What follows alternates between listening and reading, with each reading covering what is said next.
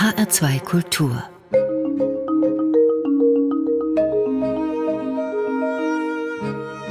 Doppelkopf Heute am Tisch mit Dr. Wolfgang Krüger, Psychotherapeut, Blogger, Buchautor und Lebenswandler. Ich bin Ulla Azad. Willkommen, Wolfgang Krüger. Schönen guten Tag. Lebenswandler habe ich Sie genannt, weil Sie Ihr eigenes Leben umgewandelt haben. Sie sind aus der Betriebswirtschaft ausgestiegen und in die Psychotherapie gewechselt. Sie wandeln nun das Leben anderer Menschen. Wie funktioniert das? Na, zunächst einmal funktioniert es, dass ich das Leben anderer Menschen verstehe, dass wir über einen langen Zeitraum hinweg begreifen, was macht das Leben des Patienten aus. Und das ist ein geradezu revolutionärer Vorgang, dass derjenige erlebt, dass er im Mittelpunkt des Lebens steht, wo man normalerweise sich um viele Sachen zu kümmern hat und plötzlich geht es über 50 Stunden, über 100 Stunden nur darum, was ist eigentlich mein Leben, dieses zu verstehen. Das ist ja eigentlich was Besonderes, endlich mal im Mittelpunkt stehen. Kein Wunder, dass Ihnen dann natürlich auch große Gefühle begegnen, also Liebe, Macht, Leidenschaft. Und über diese großen Gefühle schreiben Sie auch erfolgreich. Aktuell beschäftigen Sie sich mit der Psychologie des Geldes. Ja, Psychologie ist ja die Lehre von der Seele. Geld regiert die Welt, sagt man. Geld ist Macht, Geld macht frei. Welche Psyche hat Geld? Na, Geld ist zunächst mal ein Kraftzentrum.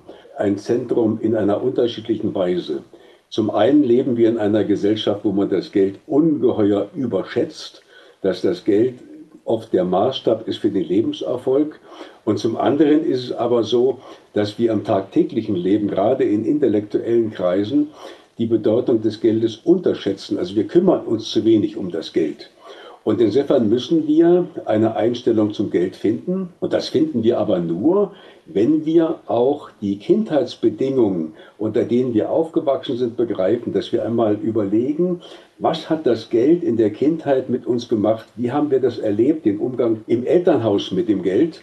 Insofern ist das ein ausgesprochen spannendes Thema. Bei uns hat man über Geld nicht gesprochen. Das ist halt irgendwie da. Ich muss dazu sagen, ich komme aus dem Lehrerhaushalt, da kam dann halt regelmäßig das feste Gehalt auf das Konto des Vaters.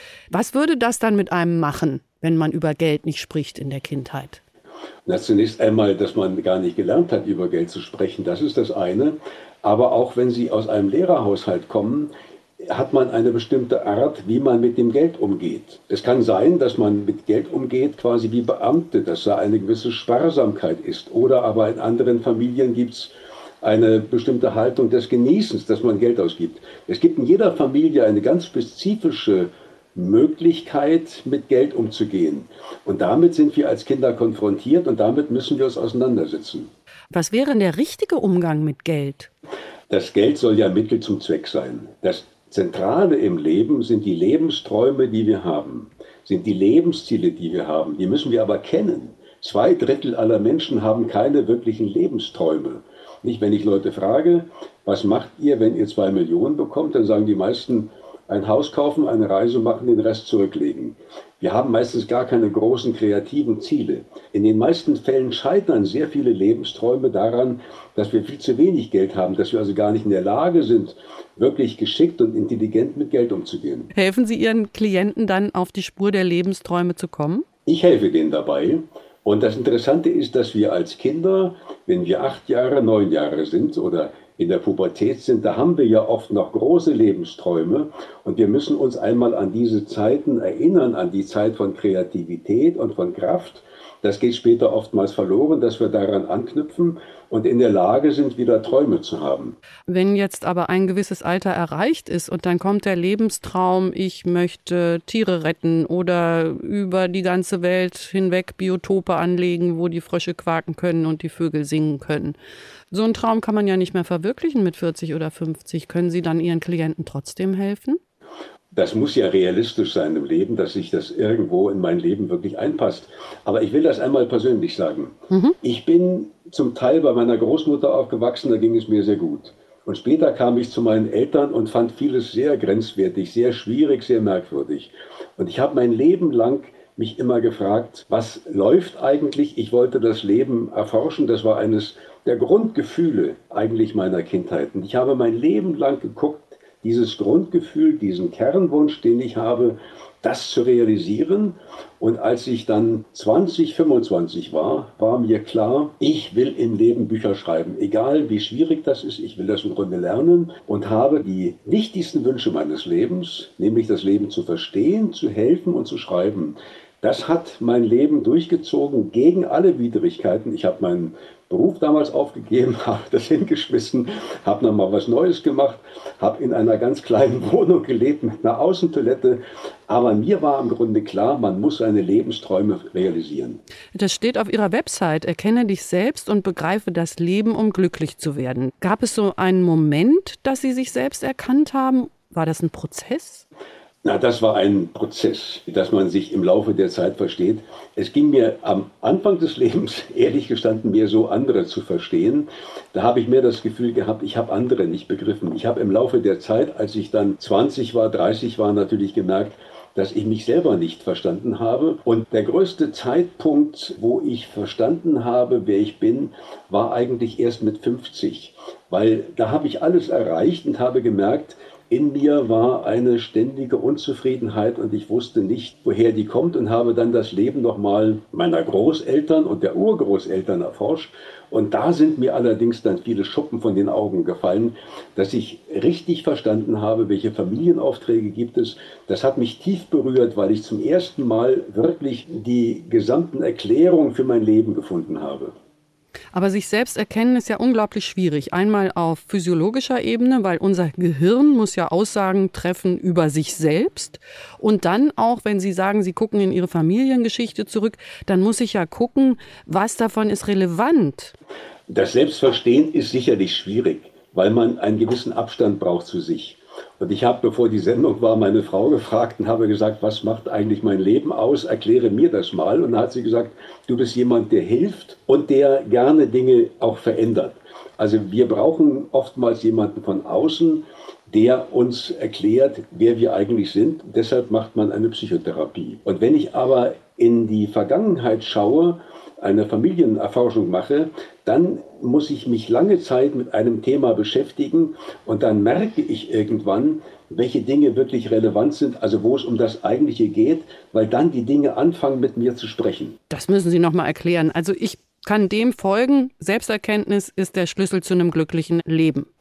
Ich will Ihnen das ganz kurz erklären. Ja. Ich habe damals, als ich angefangen habe mit der Familiengeschichte, sehr viele in der Verwandtschaft gefragt. Ich habe immer wieder die gleichen Geschichten gehört, die mich allmählich fast etwas gelangweilt haben und habe gemerkt, das sprach mich nicht an. Und dann habe ich irgendwann von einer Tante gehört, es gab einen Urgroßvater, der ganz, ganz reich war, ein ganz berühmter Weinhändler, der große Feste gefeiert hat, der hat in der Weltwirtschaftskrise eine Pleite gemacht, die Halle brannte ab, er hatte fast kein Vermögen mehr. Und seitdem hätte es einen Familienauftrag gegeben, es muss mal irgendjemand kommen und den Namen nochmal groß machen, der muss richtig große Reden halten, schwingen, der muss reich sein, der muss gewissermaßen all die Schmach wieder verändern. Und als ich das gehört habe, das hat mich wirklich angesprochen, das hat mich durchzuckt. Da habe ich gewusst, dieser Familienauftrag betrifft mich das hat mich mein Leben lang im Grunde beschäftigt. Das ist mit dem Namen Krüger nicht ganz so einfach, denn da kommt es auch mal zu Verwechslungen. Das heißt, um den Namen Krüger groß zu machen, haben Sie genau was gemacht? Ihre erfolgreichen Bücher? Es ging um die Bücher und der Familienauftrag war so, dass ich es auch zu einem gewissen Reichtum bringen sollte. Also ich sollte gewissermaßen an das Leben dieses Urgroßvaters anknüpfen. Und das Interessante ist, dass ich dann zur Ruhe kam und äh, das Gefühl hatte, es ist genug, als ich ungefähr das Vermögen erreicht habe, was der Urgroßvater einmal hatte. Da müssen wir nachher nochmal genauer drüber sprechen. Dann werden wir auch über den Namen und über eine lustige Verwechslung sprechen. Jetzt ist Zeit für einen Musikwunsch von Ihnen, Bella Ciao von El Professor. Das ist ein seltsames Lied. Das ist eigentlich ein Volkslied gewesen, dann war es eine Partisanenhymne, jetzt ist es ein Partykracher. Was ist Ihre Verbindung zu dem Song? In der Studentenbewegung, die mich sehr stark geprägt hat, als ich Anfang 20 war, war es so, dass wir alle kämpfen wollten. Kämpfen für eine andere Welt. Wir wollten eine Fackel der Erkenntnis durch das Leben tragen. Wir wollten eine Fahne tragen der Aufklärung um das Leben irgendwo zu verändern. Und dieses Kämpferische, ich bin eigentlich ein sehr ruhiger Mensch, der sehr verträglich ist. Aber ich merke, dass in vielen Momenten, wenn es um eine große Idee geht, bin ich ein sehr leidenschaftlicher und kämpferischer Mensch. Und ein Ausdruck dafür ist Bella Ciao. Dann hören wir jetzt Bella Ciao, gewünscht von Dr. Wolfgang Krüger. Er ist heute zu Gast im Doppelkopf in HR2 Kultur mit Ulla Azad.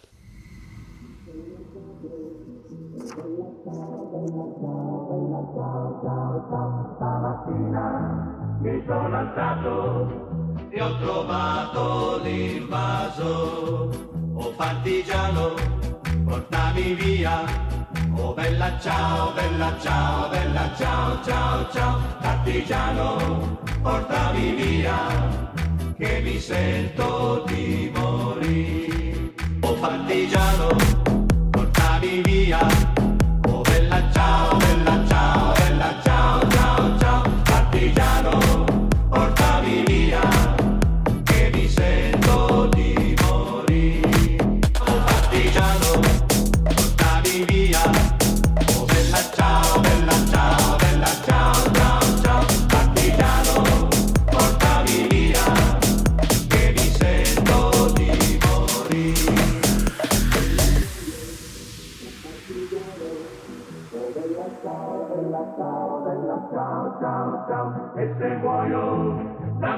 Partigiano, tu mi devi seppellire e seppellire lassù in montagna. Oh bella ciao, bella ciao, bella ciao, ciao, ciao, seppellire lassù in montagna, sotto l'ombra di un bel fiore. Oh partigiano, portami via, oh bella ciao, bella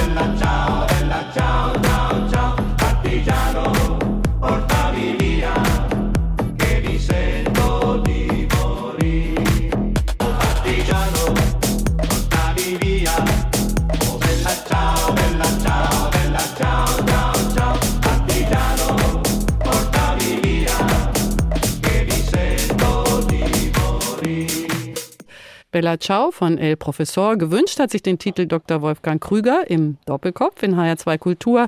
Wir haben über die therapeutische Arbeit von Ihnen schon gesprochen. Sie haben auch erzählt, dass Sie in die Familiengeschichte, in Ihre eigene zurückgehen, aber auch in die Ihrer Klienten natürlich.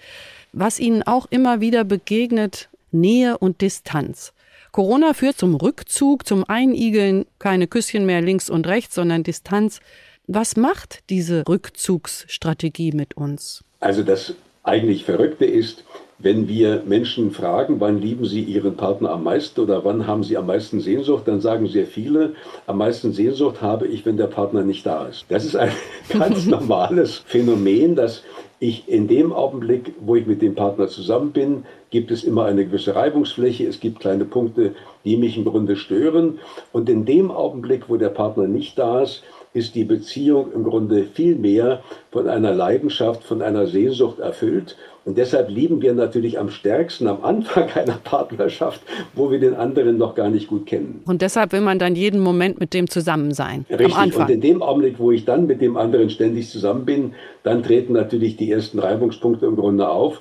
Und dann fängt normalerweise an, eine Beziehung zu verflachen. Und wir müssen eines in Partnerschaften lernen, dass ich auf der einen Seite Momente einer großen, intensiven Nähe habe, aber dass ich gleichzeitig eigene Lebensprojekte habe, dass ich tiefe Freundschaften habe, sodass eine Beziehung ähnlich wie Atmen beides beinhaltet, eine große Nähe und auch ein genügender Abstand, das hält Partnerschaften lebendig. Aber wie soll man das machen? Ne? In Corona ist es ja unheimlich schwierig. Man kann sich nicht aus dem Weg gehen. Was kann man dann in dem Moment machen? Das eine ist, dass ich selber für mich Ziele haben muss, wo ich das Gefühl habe, ich kann die Zeit von Corona nutzen.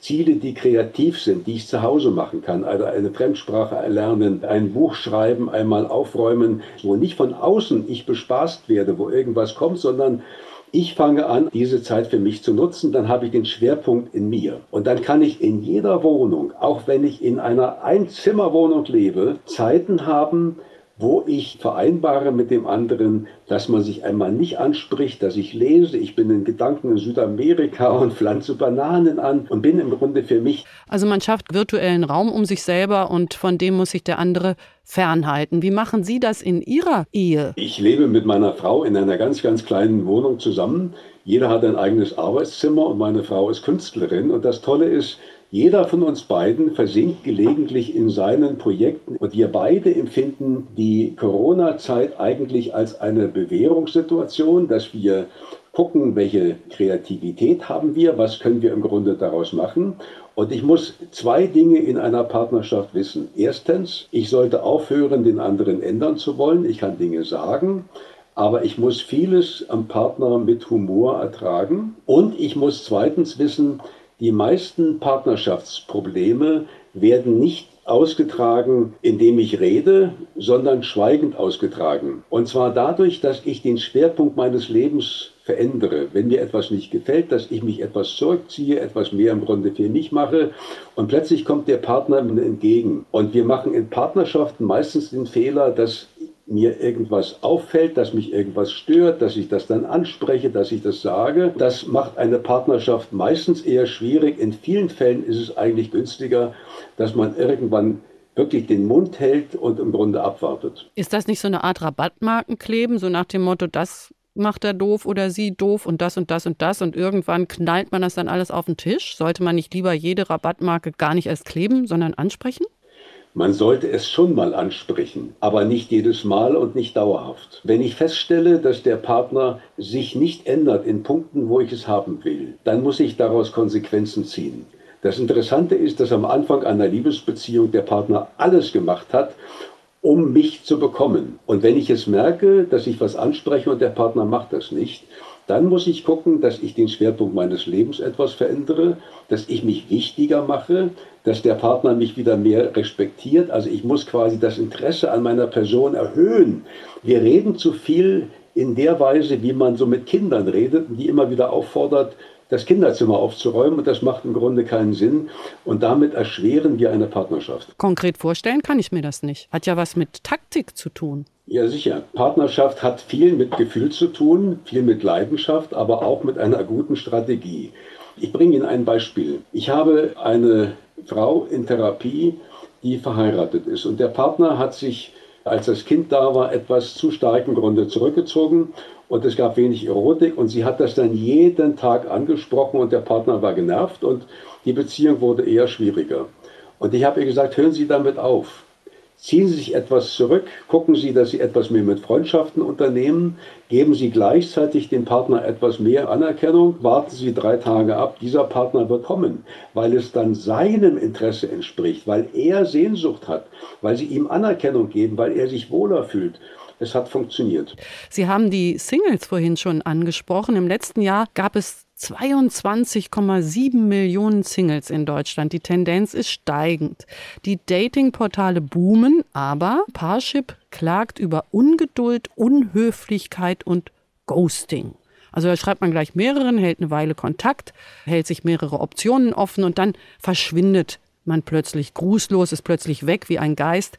Das ist natürlich Frust für den oder die Zurückgelassene. Warum macht der Geist das? Wir leben in einer schnelllebigen Zeit, wo man immer den Eindruck hat, das müsse alles relativ schnell passieren. Wir wissen, dass bei vielen Partnerschaftsportalen es regelrecht eine Norm gibt. Wenn ich Sie oder ihn treffe, dann ist beim ersten Mal auf jeden Fall ein Kuss drin und beim zweiten Mal übernachtet man miteinander. Also es hat ein hohes Tempo. Hier rate ich immer zu sehr viel Geduld, weil wenn wir hohe Ansprüche haben, dann müssen wir damit rechnen, dass wir möglicherweise ein Jahr suchen, bevor wir den oder die richtige getroffen haben.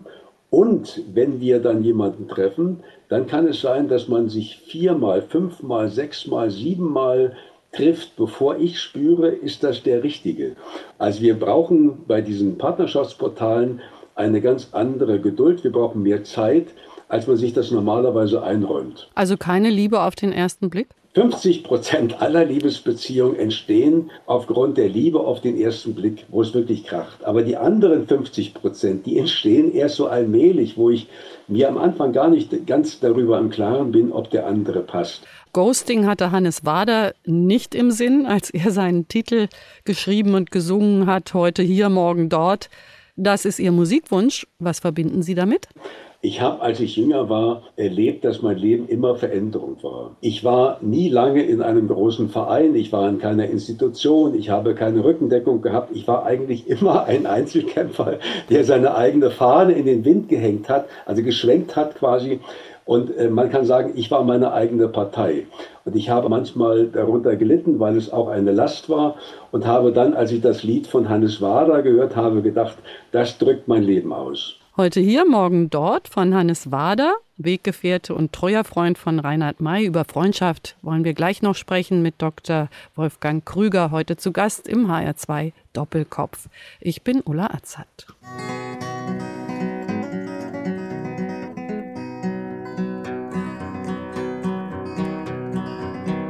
Heute hier, morgen dort, bin kaum da, muss ich fort, hab mich niemals deswegen beklagt.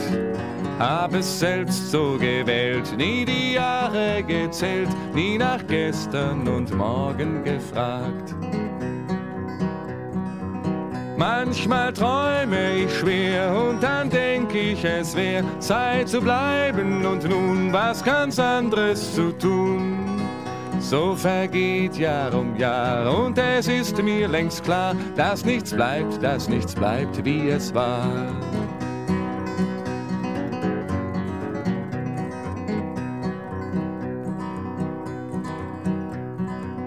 Dass man mich kaum vermisst, schon nach Tagen vergisst, wenn ich längst wieder anderswo bin stört und kümmert mich nicht. Vielleicht bleibt mein Gesicht doch dem ein oder anderen im Sinn. Manchmal träume ich schwer und dann denk ich, es wäre Zeit zu bleiben und nun was ganz anderes zu tun. So vergeht Jahr um Jahr und es ist mir längst klar, dass nichts bleibt, dass nichts bleibt, wie es war.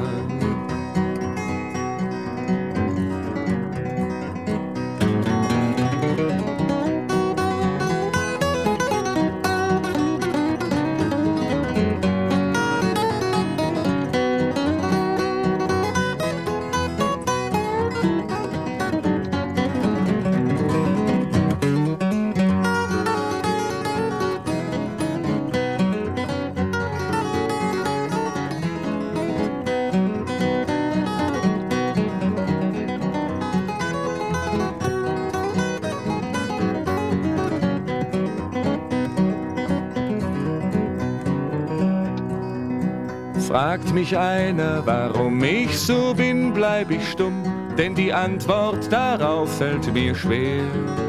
Denn was neu ist, wird alt und was gestern noch galt, stimmt schon heut oder morgen nicht mehr.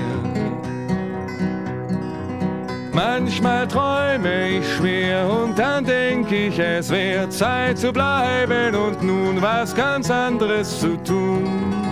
So vergeht Jahr um Jahr und es ist mir längst klar, dass nichts bleibt, dass nichts bleibt, wie es war.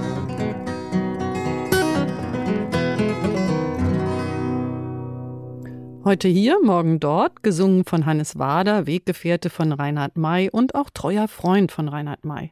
Freundschaftsexperte und Gast heute im HR2 Doppelkopf ist Dr. Wolfgang Krüger. Herr Krüger, Sie gelten als Guru, wenn es um Freundschaft geht. Ihre Interviews, Ihre Bücher, Ihre Tipps, Ihre Talks, die werden seit vier Jahrzehnten gefragt, gekauft und abgerufen. Freunde sind wichtig, das ist klar.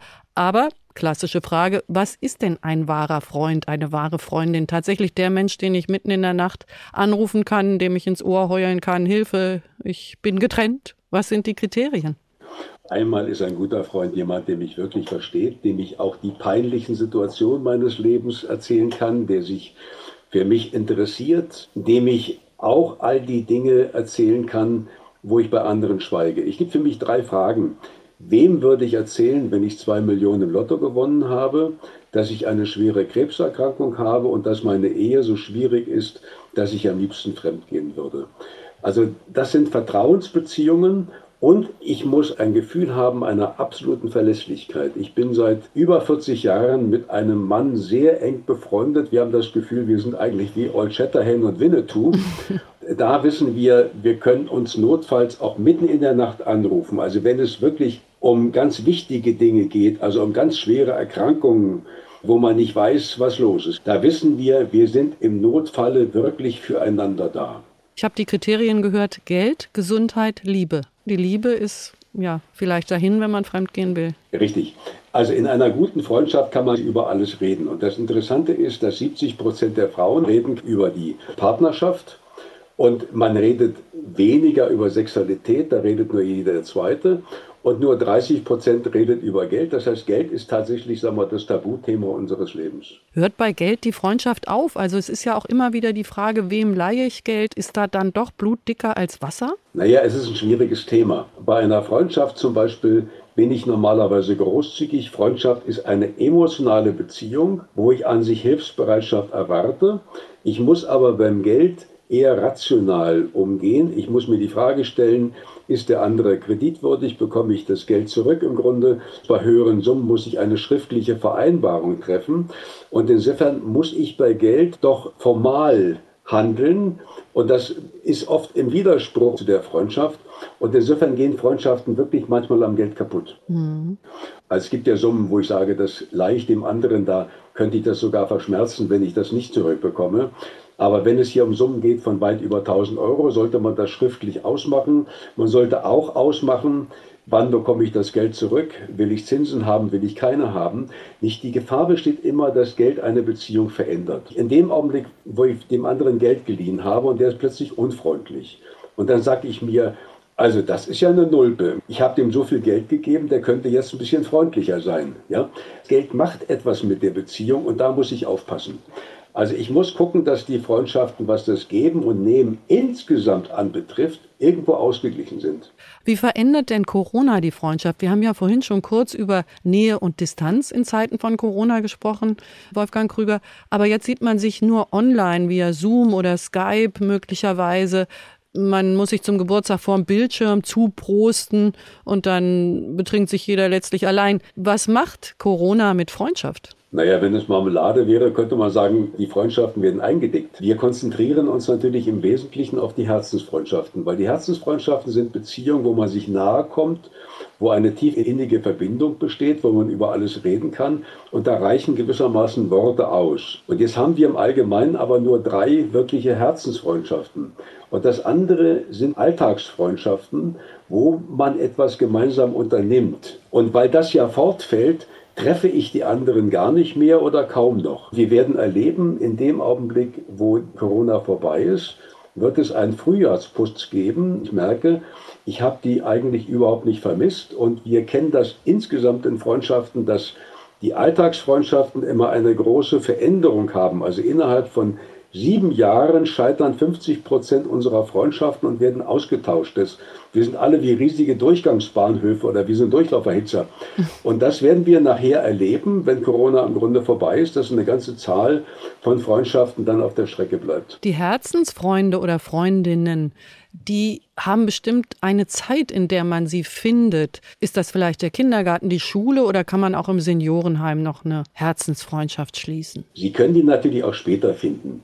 Wiewohl es natürlich einen großen Charme hat, wenn man die Herzensfreundschaften in der Schule findet. Da verbringe ich ganz viel Zeit miteinander über einen langen Zeitraum. Ich habe die gleichen Erfahrungen mit dem gleichen Lehrer und das verbindet miteinander. Und deshalb ist es so, dass solche Herzensfreundschaften, wenn ich sie in der Schulzeit beginne oder in der Uni-Zeit, oft ein Leben lang im Grunde halten. Also Frauen gehen dann Beziehungen ein und haben aber trotzdem dann diese Herzensfreundin und treffen sich einmal im Jahr, man macht dann ein Update, die sind also lebensbegleitend.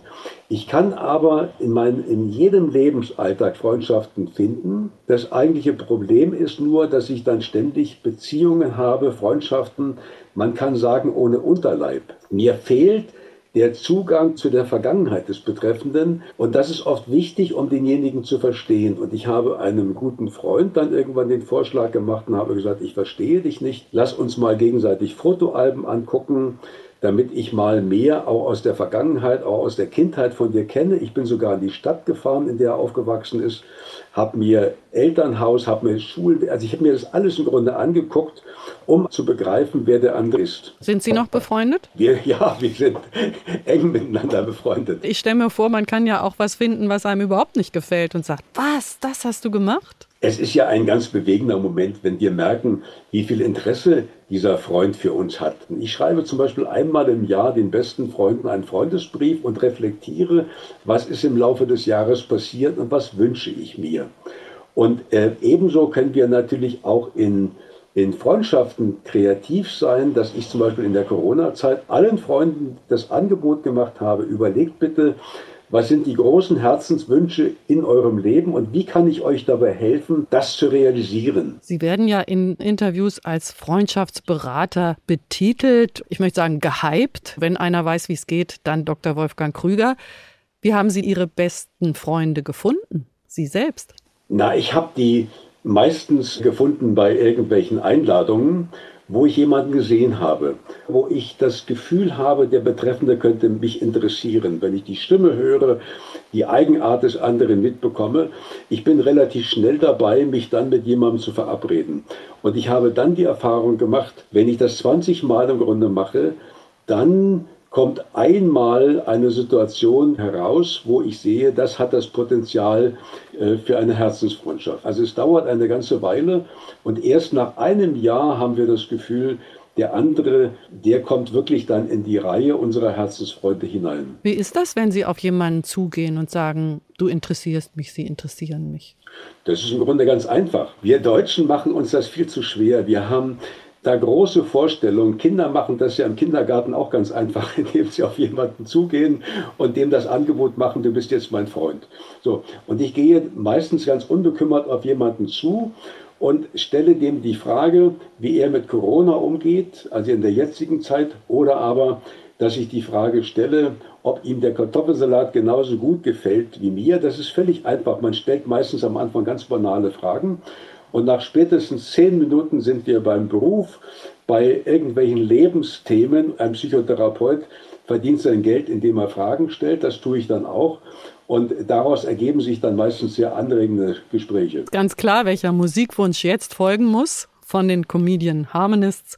Ein Freund, ein guter Freund im Doppelkopf in HR2 Kultur mit dem Psychotherapeuten und Buchautor Wolfgang Krüger. Ich bin Ulla Azert und wir hören Ein Freund, ein guter Freund. Der wahre Freund allein ist doch das höchste Gut auf Erden. Da jam, da da da dam, da jam, da da da dam. Ein Freund, ein guter Freund, das ist das Beste, was es gibt auf der Welt. Ein Freund bleibt immer Freund, und wenn die ganze Welt zusammenfällt, drum sei auch nie betrübt.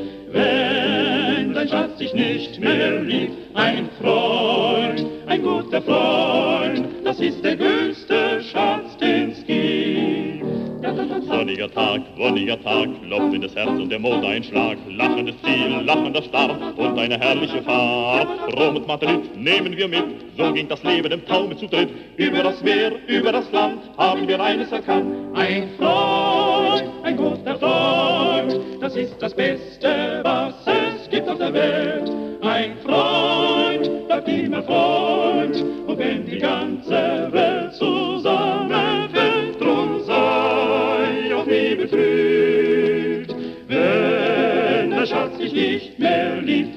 Freund, ein guter Freund, das ist der größte Schatz, den's gibt. Sonnige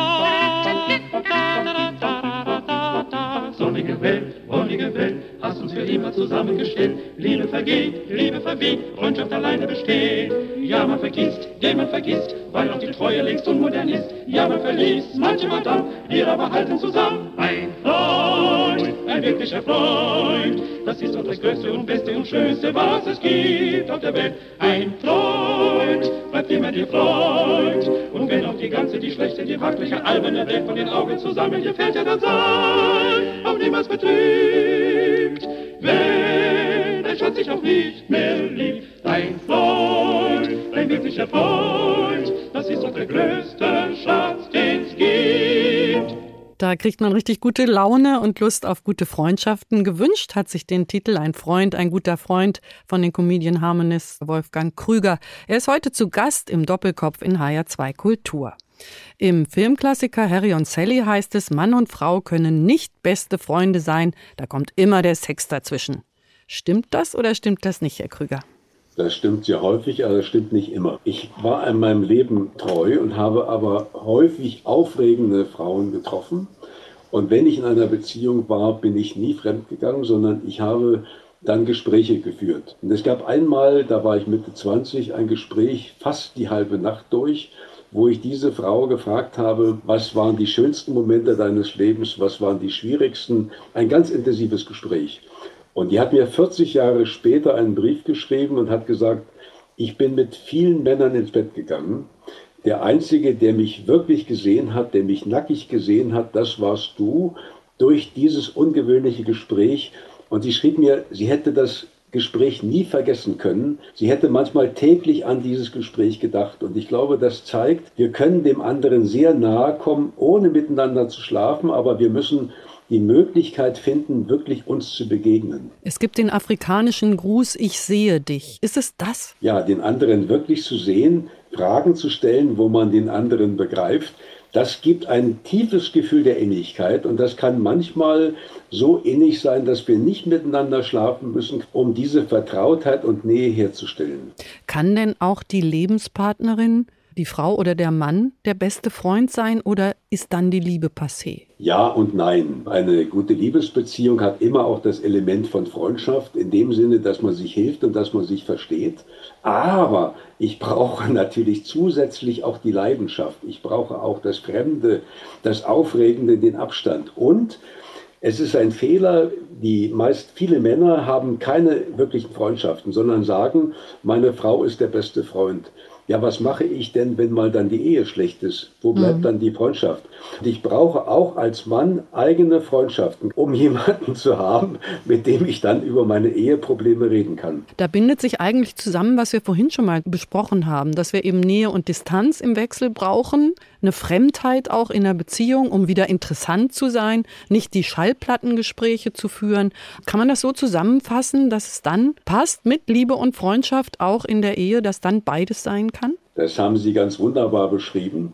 Das ist dieses, muss man sagen, bescheuert gut funktionierende Gummibandprinzip. Ich kenne es häufig, dass Frauen zu mir kommen und sagen, mein Mann ist zu reserviert. Und da sage ich, nehmen Sie sich die beste Freundin, fahren Sie einmal eine Woche lang nach Warnemünde, seilen Sie sich mal zu Hause ab und dann werden Sie sehen, wenn Sie zurückkommen, dieser Mann hat einen Glanz in den Augen und wird Sie wieder begehren. Wir müssen quasi in einer Partnerschaft verstehen, wo müssen wir auf den anderen zugehen, um Nähe herzustellen? Und wo muss ich mich vom anderen entfernen, um dem anderen die Gelegenheit zu geben, dass er wieder auf mich zukommt? Da muss man nur aufpassen, dass der andere nicht gekränkt ist. Das ist dann wahrscheinlich auch wieder ein Kapitel, was bei Ihnen in der Therapiestunde besprochen werden könnte. Ich wollte noch mal auf Ihre Frau eingehen, denn die haben Sie aufgrund einer Verwechslung kennengelernt. Sie wurden eingeladen zu einem großen Event als der Wolfgang Krüger gemeint war ein anderer. Was war da los? Erzählen Sie. Das Witzige war, ich kannte meine Frau schon. Äh, man hat mich eingeladen vom Kultusministerium heraus und hat mich gefragt, ob ich der berühmte Krüger sei. Da blieb mir nichts anderes übrig, als zu sagen ja. Und habe denen dann mitgeteilt, dass ich zusammen mit meiner Frau kommen würde, die einen anderen Namen trägt. Und die wunderten sich dann schon, weil in der Woche zuvor hieß dieser Mann noch anders. Jedenfalls ging ich mit meiner Frau hin und habe mich in den besten Anzug reingeschmissen. Als wir kamen, sagte uns dann die Ministerin, es tut mir leid, aber wir sind hier einer Verwechslung aufgesessen. Wir haben mit jemand anderem gerechnet. Und es gibt einfach jemanden, der den gleichen Namen hat, der auch Ökonomie studiert hat und Bücher schreibt. Den hat man im Grunde gemeint. Und dann sagte sie, und jetzt dürfen Sie aber, weil Sie schon mal hier sind, können Sie auch bleiben. Ich muss aber sagen, ich habe solche Momente in meinem Leben immer wieder erlebt. Also immer, wenn ich das Gefühl hatte, ich bin berühmt, ich bin bekannt und war im Schwange, sagen wir, meiner eigenen Eitelkeit, dann habe ich erlebt, dass das Leben mir gezeigt hat, so groß bist du nicht. Das Leben hat dann immer so eine humorvolle Korrektur. Ich war mal im Harz und war der Hauptredner und habe dann gesehen, dass in dem Saal auf den Tischen Karten lagen, wo dann draufsteht, den Gastvortrag hält heute Abend im Grunde Dr. Müller aus Berlin. Ja? Und glücklicherweise habe ich dann genügend Humor gehabt, um darüber lachen zu können. Ja, Sie haben aber auch viele Namensvettern. Ich habe mal geguckt. Der Bezirksbürgermeister von Berlin Tempelhof, der ehemalige. Dann der erfolgreiche Leichtathlet und Langstreckenläufer Wolfgang Krüger, der Präsident der Deutschen Gesellschaft für Paradontologie, der Biologe, der Ingenieur, der Klimaforscher. Also, da ist doch einiges möglich. Das ist doch schon mal ein Name, der zur Berühmtheit beitragen kann. Jetzt ist es aber so, wir sind möglicherweise so ein bisschen verschnupft, wenn wir verwechselt werden. Sie haben das mit Humor getragen. Warum sind wir so gekränkt? Wir wissen doch, dass wir nicht allein sind auf der Welt. Wir wollen unverwechselbar sein. Wir wollen ja zum Beispiel in einer Partnerschaft hören, dass wir einzigartig sind, dass der Partner, die Partnerin uns sagt, das sind die Eigenschaften, warum ich nur dich, gerade dich im Grunde liebe. Das brauchen wir. Wir wollen in einer Welt, wo wir mitunter ja ein kleines Rädchen sind, wollen wir vom anderen hören, dass wir einzigartig sind. Deshalb reagieren wir auch so außerordentlich gekränkt auf einen Seitensprung des Partners. Also immer dann, wenn ich das Gefühl habe, ich bin austauschbar, gerate ich in eine Krise. Die drei großen Kränkungen der Weltgeschichte sollen sein. Erstens, die Erde ist nicht der Mittelpunkt der Welt, Galilei. Der Mensch nicht die Krone der Schöpfung, Darwin. Und wir sind nicht Herr im eigenen Haus, sondern sind auch von unseren Trieben und Gefühlen gesteuert. Das hat uns Sigmund Freud gezeigt. Die vierte große Kränkung soll die Digitalisierung sein, das Internet galt ja als Freiheitsversprechen, als Zugang zu Informationen für alle. Genutzt wird es aber auch für die totale Datenerfassung und Kontrolle. Wie geht man denn um mit diesen ganzen Kränkungen? Ich habe jetzt die großen genannt, die kleinen haben Sie eben genannt mit dem Seitensprung, der natürlich individuell wieder eine große Kränkung ist. Gibt es ein Rezept? Na, wir müssen gucken, dass wir im Mittelpunkt dieses Lebens bleiben. Die eine Kränkung, dass wir von unseren Gefühlen bestimmt werden, das kann ich zum Teil aufheben, indem ich diese Gefühle verstehe und dass ich das Gefühl habe, ich habe ein eigenes Drehbuch im Leben und gebe hier den Ton an und gucke, dass ich mein eigenes Drehbuch im Leben verwirkliche. Und was das Internet anbetrifft, kann ich nur sagen, natürlich ist das Internet für unser Leben teilweise eine Gefährdung, vor allem dann, wenn ich mich sehr viel darin aufhalte.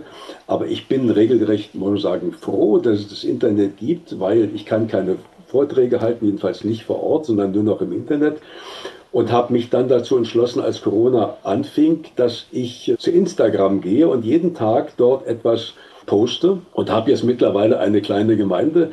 Und das Interessante ist, es ist einfach auch ein Ort der Begegnung. Also das Internet hat gewisse Möglichkeiten und die muss ich nutzen. Das ist so eine Art gesellschaftlicher Salon, wie Sie das beschreiben. Richtig, ganz genau. Und insofern müssen wir bei allen Dingen, das ist ja bei Genussmitteln, das ist beim Essen, bei vielen anderen Dingen genauso. Ich muss gewissermaßen das Leben steuern und muss gucken, dass ich die Fehler, die das Ganze auch hat, vermeide. Dann ist man Regisseur, schreibt sein eigenes Drehbuch, aber viele von uns sind doch einfach nur Nebendarsteller, um in diesem Bild zu bleiben. Wie macht man das mit Gefühlen, die man nicht haben will? Indem ich sie zunächst einmal akzeptiere und sie im Grunde verstehe. Neid zum Beispiel wissen wir, dass hinter dem Neid eigentlich eine bestimmte Form von Bewunderung steckt, dass der andere irgendwas hat im Grunde, was ich gerne hätte. Mir selber fällt es schwer abzunehmen und dann habe ich eine Freundin oder einen Freund ausgesprochen im Grunde schlagen, der die Blicke auf sich zieht.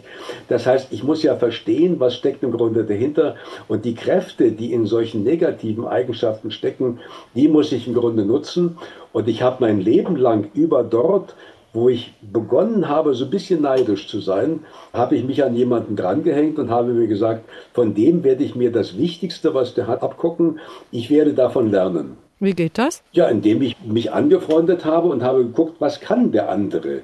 Und habe beschlossen, das in mein Leben dann zu integrieren. Gehen Sie denn als dicker Mensch mit einem dünnen Menschen essen und gucken, wie wenig der isst? Na, das nicht, aber ich habe ja, als ich jung war zum Beispiel, viele Leute gekannt, die besser reden konnten als ich. Ich war als junger Mensch ausgesprochen schüchtern und es gab welche, die haben die Fähigkeit gehabt, große Reden zu schwingen. Die hatten kein Lampenfieber. Und dann habe ich mir gesagt, ich gucke mir das ab, wie die Reden halten, bin oft hingegangen und habe mir dann vorgenommen, dass ich mir 30 Jahre Zeit lasse, und habe mir gesagt, in 30 Jahren werde ich genauso Reden halten können wie die und habe das eingehalten. Ich habe gewusst, welche Zeiträume das braucht, um gewisse Entwicklungen zu ermöglichen. Ich habe die Leidenschaft gehabt, gewissermaßen eines Rennpferdes, aber ich habe die Ausdauer gehabt eines Brauereipferdes und habe dann die Dinge, die mir bei anderen gefallen haben, selbst im Leben erreicht. Ich fange jeden Morgen damit an, dass ich mich frage, wofür kann ich in meinem Leben dankbar sein? Und ich höre jeden Abend damit auf, dass ich mich frage, was habe ich heute gut gemacht? Also ich gehe immer mit einem ausgesprochen guten Gefühl schlafen, weil ich selber mein eigenes Leben großartig finde. Und das gibt mir die Kraft, dann wirklich langfristig Ziele umzusetzen. Aber ich grübel wenig über mein Leben nach. Ich gucke natürlich, ob ich mal Dinge falsch mache. Aber es gibt dieses Grübeln, wo man das eigene Leben mehr oder minder zerstört. Und damit habe ich aufgehört. Und nehmen wir nochmal an, ein Grübler oder ein Misanthrop ist zusammen mit einem eher optimistisch eingestellten Menschen. Wer wird abfärben? das ist schwierig zu sagen. Die Stimmung, die wir haben, sind immer durchlässig. Das ist ja die Schwierigkeit in Partnerschaften. Partnerschaften werden nicht in erster Linie bestimmt durch Worte, sondern vor allem durch Stimmung. Und deshalb muss ich gucken, möglichst eine gute Stimmung zu haben. Und die Frage ist immer, wer ist in seiner Lebensstimmung kräftiger? Also derjenige, der die intensivere, stärkere Stimmung hat, wird den anderen beeinflussen. Aber das ist doch sehr volatil. Kräftig, ja klar, wenn man jetzt gerade in einem sehr guten Flow ist, hat man ja sogar die rosarote Brille auf und alles ist wunderbar. Aber wenn Sie sagen, es ist transparent, es ist durchlässig, kann man zum gute Launebär werden, weil man sagt, so, ich mache jetzt hier gute Stimmung, damit der andere nicht mit seiner schlechten Stimmung durchkommt? Na, zunächst einmal können Sie in einer Therapie lernen, zu sich selber ein sehr freundschaftliches, positives Verhältnis zu haben. Und das kann ich natürlich auch bei anderen anwenden. Aber es stimmt natürlich, wenn ich jetzt jemanden habe, der die ganze Zeit quasi ein Neinsager ist, der die ganze Zeit in einer pessimistischen Stimmung ist, den werde ich mit meiner positiven Stimmung nicht ändern können. Da können Sie nur eines machen, nämlich solchen Leuten möglichst aus dem Weg gehen. Müsste eigentlich jeder von uns in eine Therapie? Man könnte das so sagen, aber das können wir im Grunde gar nicht leisten. Ich bin Tiefenpsychologe, also zu mir kommen Leute über zwei Jahre und länger und man kriegt dann mit, wie schwierig es ist, Dinge zu verwirklichen, also wie lang dauernd das ist. Die meisten Probleme, die wir haben im Leben, sind wirklich schwierig. Die erfordern sehr viel im Grunde an Differenziertheit, unterschiedliche Lösungen. Und das muss man in den Büchern irgendwo auf 184 Seiten abbilden. Und ich bin eigentlich der letzte Monikaner, der sich irgendwann vorgenommen hat, ich will die wichtigsten Themen des Lebens für mich im Grunde durcharbeiten. Und ich wollte immer eine Schule des Lebens gründen und da bin ich dabei. Dr. Wolfgang Krüger, Sie haben Ihr eigenes Leben erfolgreich gewandelt, sind vom Industriekaufmann in die Tiefenpsychologie eingetaucht gehen der Psychologie des Geldes nach, begegnen großen Gefühlen wie Liebe, Macht, Leidenschaft und sie plädieren für Humor, für Herzensfreunde, die das eigene Leben wandeln und das vielleicht der anderen retten können. Sie haben damit Ihren Traumberuf gefunden. Herzlichen Dank für Ihren Besuch in HR2 Kultur im Doppelkopf mit Ulla Azad. Schönen Dank.